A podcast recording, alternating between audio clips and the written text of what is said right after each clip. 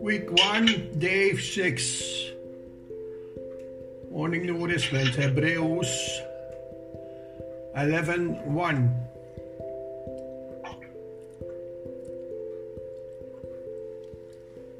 Now faith is substantiation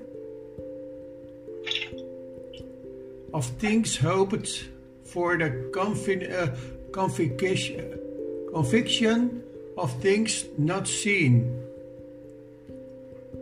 Nu is geloof. John 4:18 Because we do not regard the things which are which are seen, but the things which are not seen.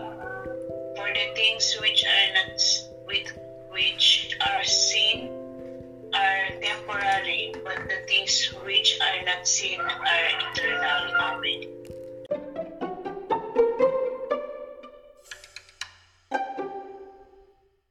Amen. In the whole universe, uh, there are two categories of things the visible, uh, physical things and the invisible things. According to history and uh, according to the real uh, situation of the uh, universe, the unseen things uh, control the seen things.